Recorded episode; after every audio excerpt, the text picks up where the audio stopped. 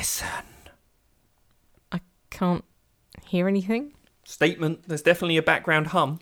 Does it sound like this? Hmm. Yes! I don't hear it. Then how do you know what it sounded like? I didn't. I just hummed. Exclamation, I'm going mad. Uh, question? Yes. Why do you keep announcing what sort of sentence you're about to say? Answer, I'm hypothesising. About what? Ah, question, then a statement, then a pause, then another question. If there are monsters in Doctor Who every week, then why aren't there monsters in our podcast? We never seem to get attacked. But isn't there a chance we're not alone? You mean the hum? Isn't it possible that the hum is the battle cry of some sort of extraterrestrial hunter? Perhaps we're not alone. Perhaps we've never been alone. Sharp intake of breath. What? I thought I heard something. Yowza! He's got me scared now. Look, could you two stop being so jumpy? A hum is a hum. It's harmless. Most podcasts have a background hum. Exactly. How can all those different podcasts, recorded in all those different locations, have exactly the same hum? It's proof positive that I'm right. It's proof positive that you're an idiot. There it is again! Quick, put our fingers in our ears so the hum doesn't think we've discovered it and attack. Good idea. Look. Background hum is a normal byproduct of room acoustics. Of analogue to digital conversion, the whole process introduces noise into the system. It's ridiculous to assume that... You can't hear me, can you? Honestly, you lot are so rude. How can we do a podcast when three quarters of the hosts have their fingers stuck in their bloody... Wait a minute, where did Alf go? Perhaps he's nipped to the shops? Or perhaps the hum got him. But how do we know if the hum even exists? For all we know, it could just be a little kid... humming or something. I guess we'll never know. Yes, we'll never know. We'll never know.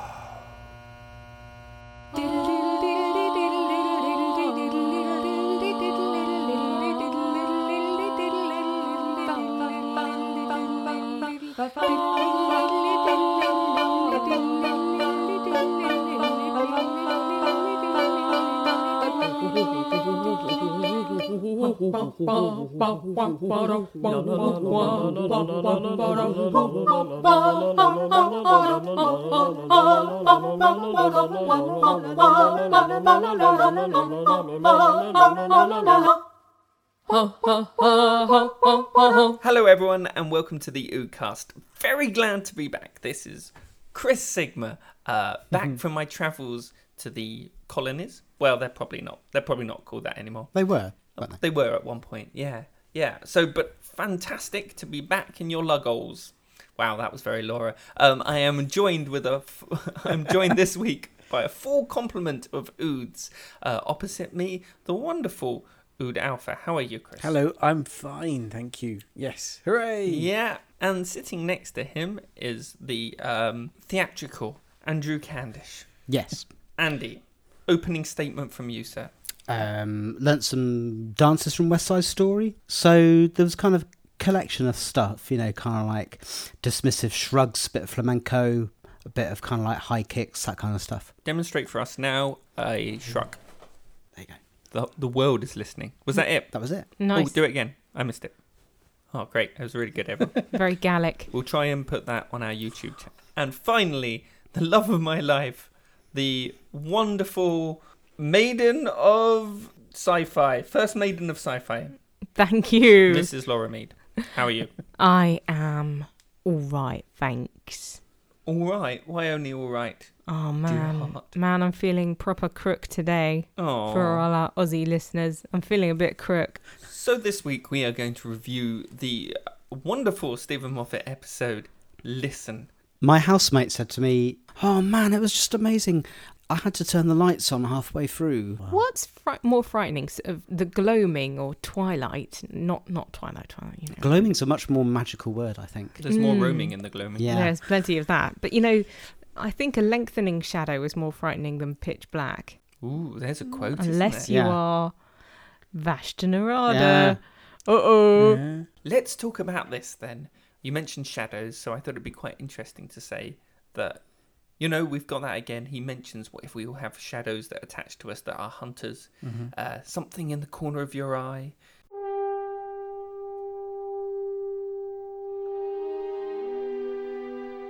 What's that in the mirror or the corner of your eye? What's that footstep following but never passing by? What's that shape you listen for yet never name out loud? And who's that stripy-hatted chap standing in the crowd? Gosh, you found me! And you are? Wally! From the Where's Wally books. Why can't I see you then? Oh, it's a clever camouflaging effect in the room. The angle of the stripes on the bed and the wallpaper make me very hard to see. Wouldn't it be easier to change your clothes according to your environment? Not at all. My stripes are my superpower. And if I keep wearing them, maybe others will wear stripy tops and bobble hats to public events, like sporting matches and fancy dress parties. And may those stories never end. Goodbye, Doctor, Time Lord of Gallifrey. What stories? Your books don't even have a story. We we meet characters as children and old people again. This is very much a Moffat trope episode. It's a treasure trove of trope. A treasure trope. It's so clever because he's pulling the wool over our eyes. He's mm. going, oh look, here's another Moffat monster with all the attendant things that Moffat monster has.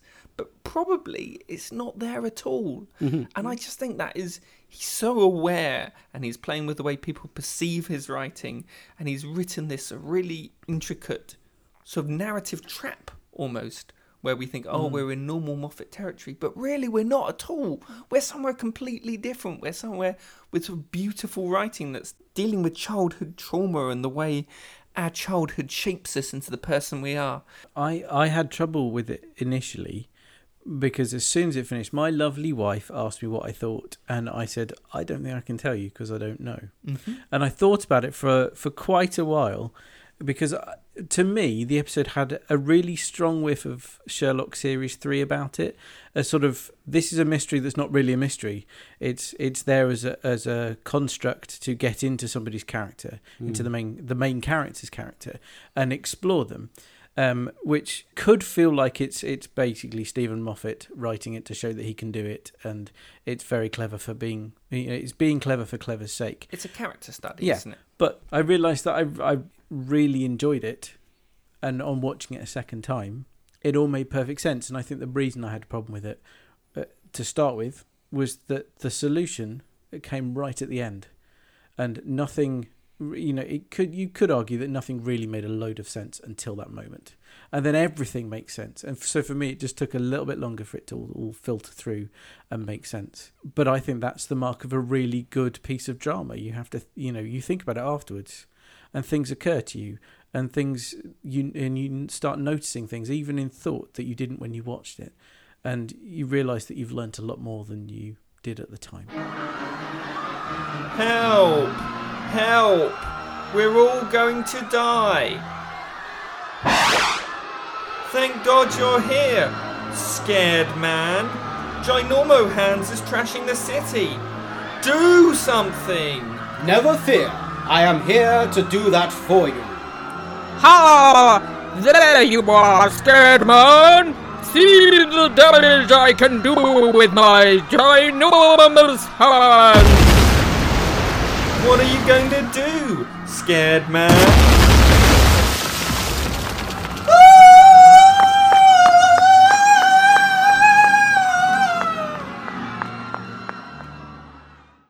We've all decided very quickly that um, it definitely wasn't any kind of monster there. But what about Dobby from Harry Potter hiding underneath that blanket, looking a bit smeary? Well, it's interesting because I tried to... I don't have... Um, aerial reception on my telly, unfortunately. We're in some strange blind spot where I live. I can only watch it online. And I tried to pause it, and I really just couldn't manage to get the frame. Did anyone else manage to do it? The internet That's probably it is, did. You know, I'm sure the internet Should we look did. Now? Have, have you not Googled this? This no. is like the Sharon Stone's crotch of monsters. You can never pause it in exactly the right place. You and never you know do, if you, you really saw it or not. Sort of some fuzziness. That's because it... uh, High five. Um, I think it's also because maybe this is so good at hiding. No, what I really liked about it is how every the, the whole way through, whenever Clara's saying, you know, tell me something comfort- comforting, tell me something practical about what this terror could be. And everything that he's saying is completely appropriate, but it's also exactly what I tell myself when I'm mm-hmm. alone in the house at night. Uh, we've got, we live in, at the moment in a great big creaky old vicarage. Let's and, call it a pile, a Victorian yeah, pile. Yeah, yeah. It's like sort of, if you imagine Gormenghast with a tea cosy, that's a bit what it's like. Or but... for Doctor Who fans, imagine that Sally Sparrow has sort of broken in downstairs. Yeah, sort of yeah. like that. Mm-hmm. In fact, it's almost exactly like the house in Blink, except for with less death. And I more, hope more furniture. Yeah, less death, more, more furniture. Walls. Yeah. More less walls, angels, ceiling, sort of a similar amount of ivy, and Isn't less. It rather like Sarah Jane Smith's house. Yes, yes, yes, very much like that. In fact, up in the attic there is a wall which could very easily yeah. be Mister Smith. And if anyone wants to own the house, it's now on sale. So yes, pop on to Hamptons International Kingston branch, and you can buy our house. But and anyhow, listeners will realise that they could now track down the Meads, and probably by finding out where the blind spots of T V, T V reception are in West London, Andy as well. I shall not be revealing my location. We, we would give up your location under torture, though. Yeah. So if anyone is thinking of stalking us, we, we you won't... I mean, my pain threshold is low. Really low. Like tickling is mine. Yeah. I still can't sleep in that house by myself as a thirty-something-year-old woman, just because it's so big and there are so many noises, some of which are completely innocent, I'm sure, but I happen to have been in the house once when somebody did come in downstairs, and so now I just can't persuade myself that it's not actually somebody there. It's reason enough to be a bit scared of staying there. Yeah, I suppose so, but like I was really hoping somehow to get some sort of catharsis from this episode that, yeah, it's, yeah, it's probably just some and did you not? creepy little gremlin thing that you can zap by pointing a mm. sonic or sprinkling some salt on it as if it was a slug or something. You're right, though. As soon as you reveal the monster, it loses its power. And so it's so great that that, that is left to our imagination. But yeah, for me, thanks. I love to think that it is just the Doctor's childhood trauma. Yeah. And and also, people are like, well, why has everyone got that dream? And then I thought, well, the Doctor is mildly telepathic. And he's been visiting the planet Earth for all of its history. Mm. So I like the idea of him, without knowing it, at a completely subconscious level, just seeding this dream of his mm. to unwitting humans mm. throughout history, just by the amount he visits our planet. But it doesn't need to be that many humans. I mean, we only find out that three people in the episode have had it. There's three actors. We see three kind of... Oh, yeah, sorry, I forgot about the extras, who were, of course, very good. Thank you, extras. Your work is appreciated. But that's not, like, as a sample size, six from every creature that has ever lived across space and time is very small. I'd love it if Moffat had just stopped the episode and and here's all the people that had that dream. And then we just had a succession of hundreds of thousands of people that have had the dream. Well, you've got to go for realism, haven't you? Yeah. Dramatically, I'm not sure a scientifically acceptable um, a number of people to, to test would have worked. It's a small sample but... size. I did find it curious that Clara didn't want the Doctor to see where they'd landed. She she didn't say, hey, I've just met you and you had that this dream. This is blah, crazy. Blah, blah, blah. Hey, this Here's is crazy, number. But yeah. And I wondered, she wants him to retain that sense of of searching for whatever it was that inspired him to go out into the universe and find stuff and find out and solve mysteries. I'm oh, guessing do you want, that. Do you want my weird fan reason? Yes, please. The Doctor had turned off the failsafes on the TARDIS, which means he could return to Gallifrey. You yeah. know, he landed on Gallifrey mm-hmm. after all this time of, like, could never go back to Gallifrey, has found it immediately. um, so he's turned that off. And if she explains that moment to him, mm-hmm. then... that causes a crazy paradox whereby he, she would have never gone to that moment because he would never started searching for the source of the dream because he would understand what the dream was. He would never have yeah. done it. She would have never gone there. She would have never explained it. So therefore, so I'd like to think that Clara is astute enough to know that the, she's in really dangerous waters by interfering with the Doctor's past yeah. well, he, and doesn't want to make it worse. The, exactly. the Doctor had said it as well, because when they land, well, not that exact... Uh, phrasing, but when they landed at the children's home in Gloucester, um, uh, he tells her to go back because she might meet herself. Yes. And she asks if that's a bad thing, and he said, "Yeah, that's pretty oh, terrible, okay. actually." Clever but, writing. Yeah, but it's that's a much less romantic uh, in my head. Much less romantic than it, what Chris it, just said. It, it does, however, mean that Clara is as intelligent as we've been led to believe, mm. mm-hmm. which I think is comforting. Yes. Well, she, you know, she's been a constant companion through being split up into his time stream throughout mm. his life, and then now we find out that she was a com- well she provided him with his first companion before he even was a Time Lord, and that she provided him with the knowledge that yeah. fear is a superpower and a constant companion and a constant yeah. companion Ooh. Which is what the first Doctor says uh, in the last episode of An Unearthly Child. What does he this say? Fear make fear fear makes companions of us all, you know. Help! Help! Who will save us from Barrowman?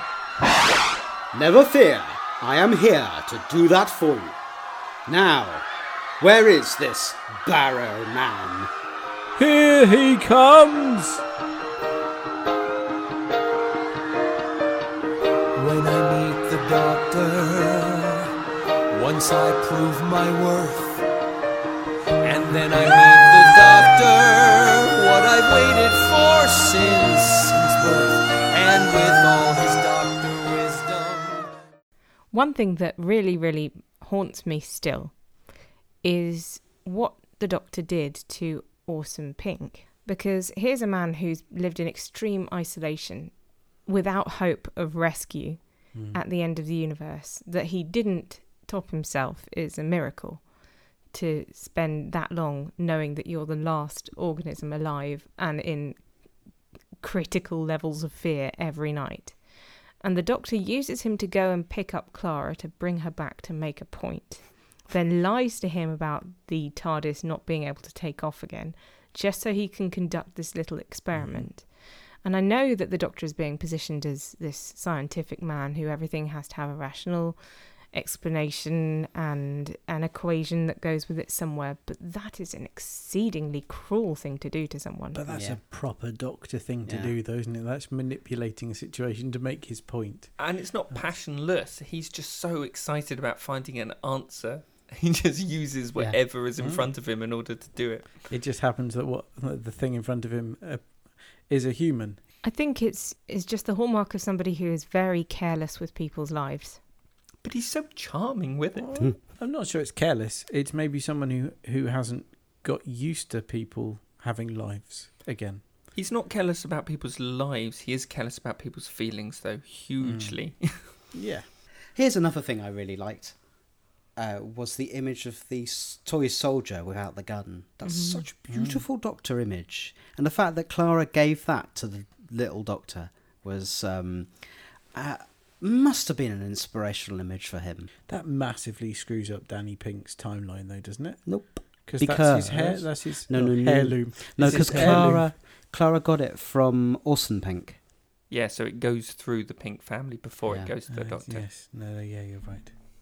I like it goes through the Pink family. It sounds like they had to swallow it and have yeah, some like kind a of... dose of salt. It probably went through the dog a couple of times. Through the dog. Somebody had to sit over the loo with a sieve. Well, it Wouldn't it have been lovely if the Doctor had sort of fished, out, out, fished it out of his pocket right at the end or something? That's uh, not ooh. What I thought you were going to say, but... uh, Wouldn't it be lovely if the Doctor had fished it out of the dog? Out a massive of his bum. Yay! Oh. Yeah, I, I loved that. The soldier without a gun, it is mm. a, a great way to think of the Doctor, mm. although he obviously doesn't think of himself that way with his new aversion to soldiers. Squad, move out! Now, what's happened to my gun? I'm sure I had it before the lid of the transporter box was closed. Oh, I'll look for it later. We have a job to do. Delta Alpha November to Tabby five, over. Sit report. Oswald, what is our location? It's so dark. I've never seen the bedroom this dark before. And I can't see the slinky in the corner. Anyone know if it's still there? No? Unit one, this is Delta Alpha November. Activate recon plan Charlie. This is Delta Alpha November to all units. Operation Playtime is a go. Repeat, Operation Playtime is a go. Why is nobody answering? And where's the pot plant H Q? Hold on, is this a barn? A good soldier never leaves a man behind, Oswald.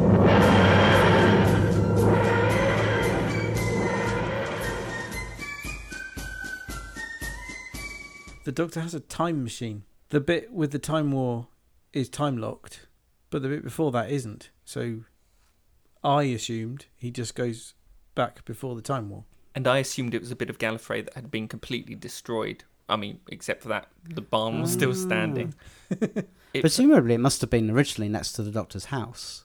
Yeah, and well, he was sleeping in the barn. Well, well, they say the other boys, so it uh, looks like maybe like he was children's home. Yeah, yeah, children's home. Yeah. Or a school, yeah, or an academy or something. Mm.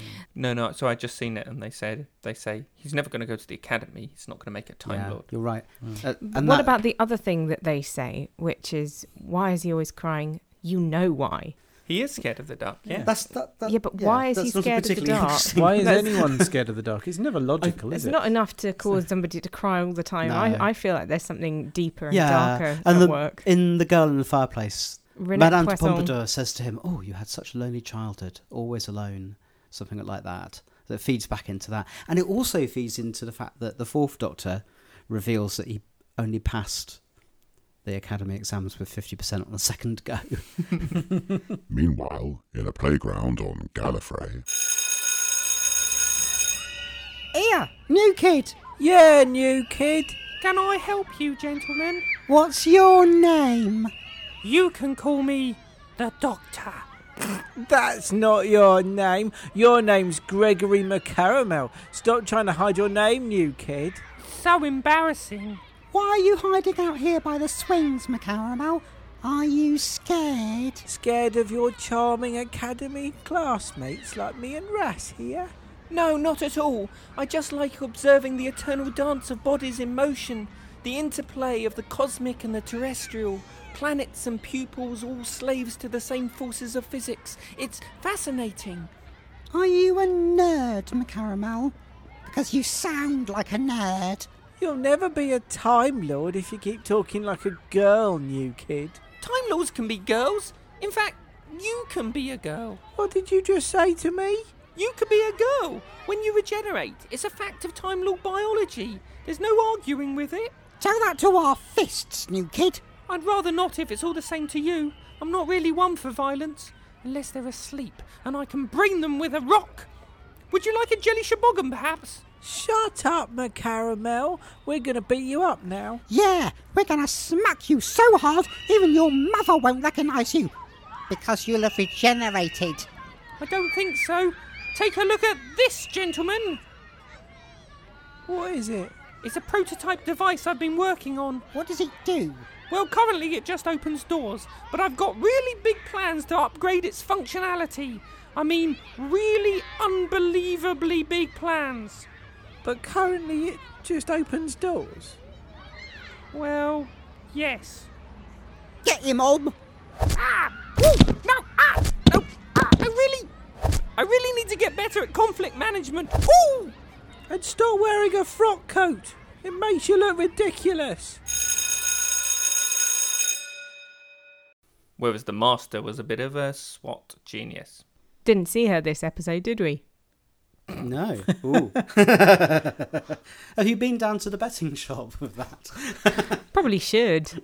Uh, oh yeah. Sorry. Do you think she's the f- female Master? Yeah. Huh. I think it's Madame Pompadour, uh, brain in a clockwork body. That's my favourite one. Yeah. What? Well, it's simply that the droids had to try and make themselves human, so they finally got Renette, put her brain into a new body. Uh, and she's gone slowly mad, mm-hmm. and that's why she calls the Doctor her boyfriend. Nah, that's crackers. I love it. I Ooh, love that one. It's, yeah, it's it's no more crackers than a female Master or the Rani. So it's like six times, maybe maybe seven times more crackers than quantifying the crackers. Yeah, it's like three packets of crackers that you have to eat in one sitting without drinking any water. Is there any part of the Doctor's life that Clara hasn't become massively important to.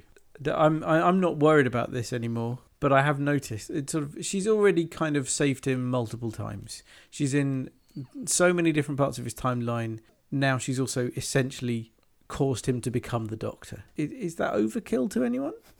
I'm not I'm not saying it is for me necessarily. I'm just slightly worried that it might.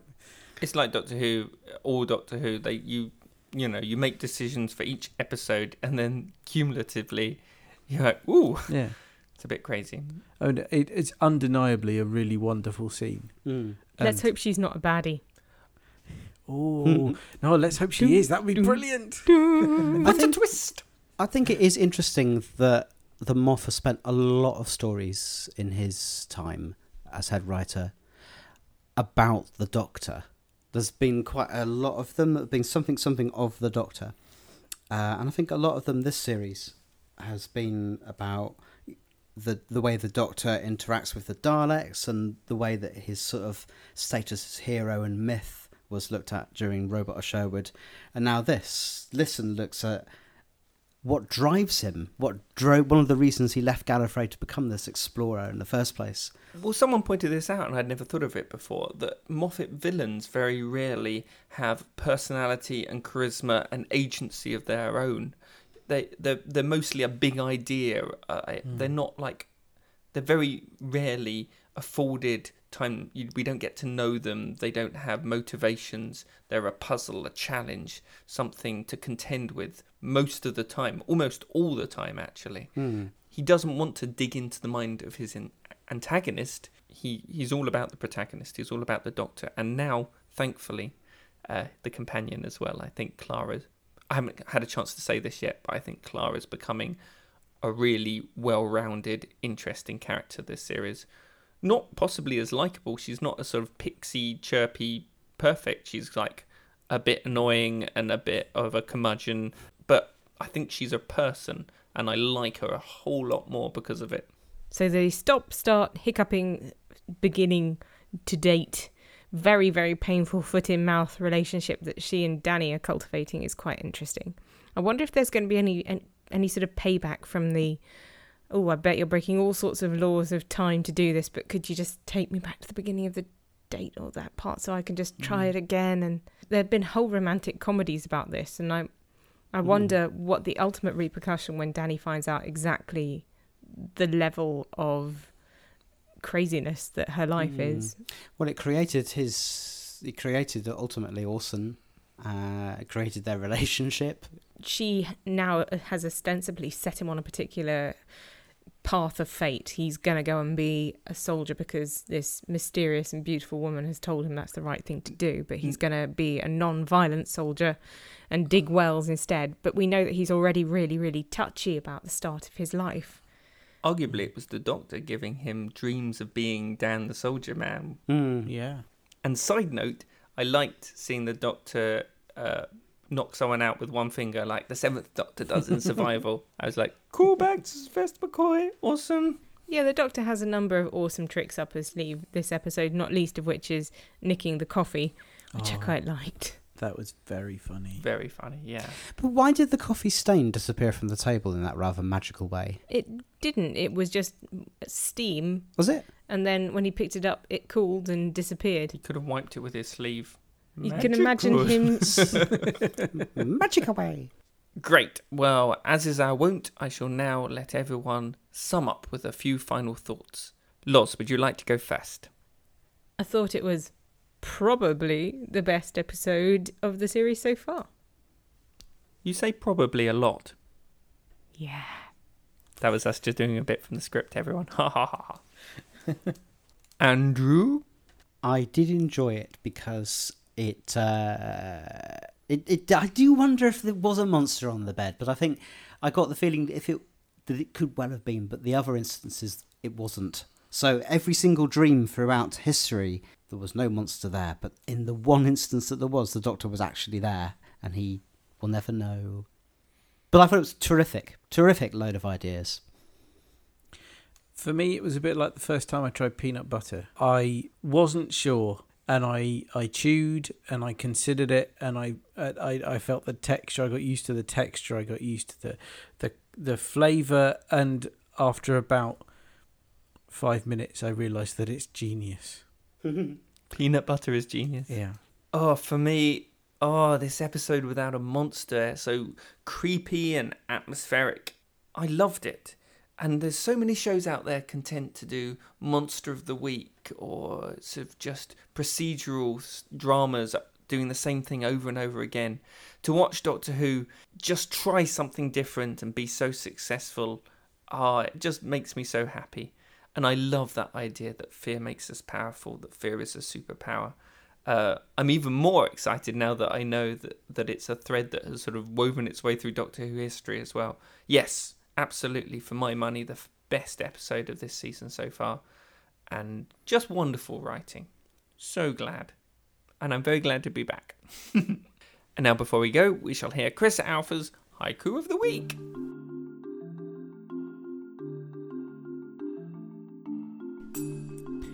The Haiku for Listen. He chases the dark, but finds only his echoes. The search makes him tick. Aww. That was poignant. It was full of full poin. Full of poin. Hey, God, you know you, me too well. You two should get married or something. Yeah. That's amazing. Uh, great. Well, guys, uh, see you very soon for another episode of the Oodcast, because we will definitely be up to date by this point. Um, see you soon, kids. You kids take care. Bye. Bye. Toodle pip. Make good choices.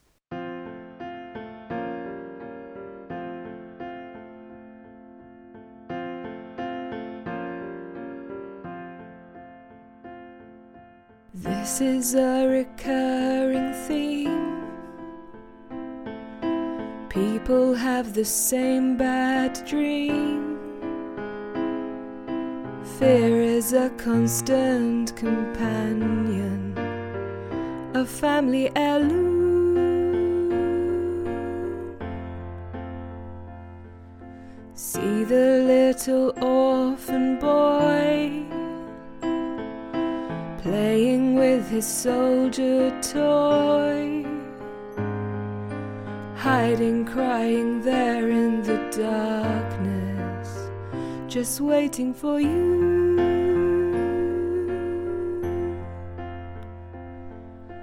Don't need to be afraid. Don't need to be afraid.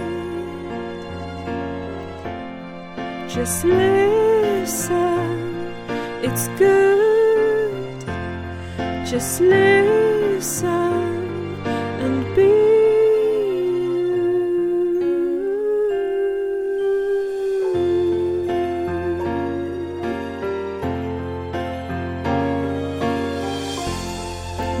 Under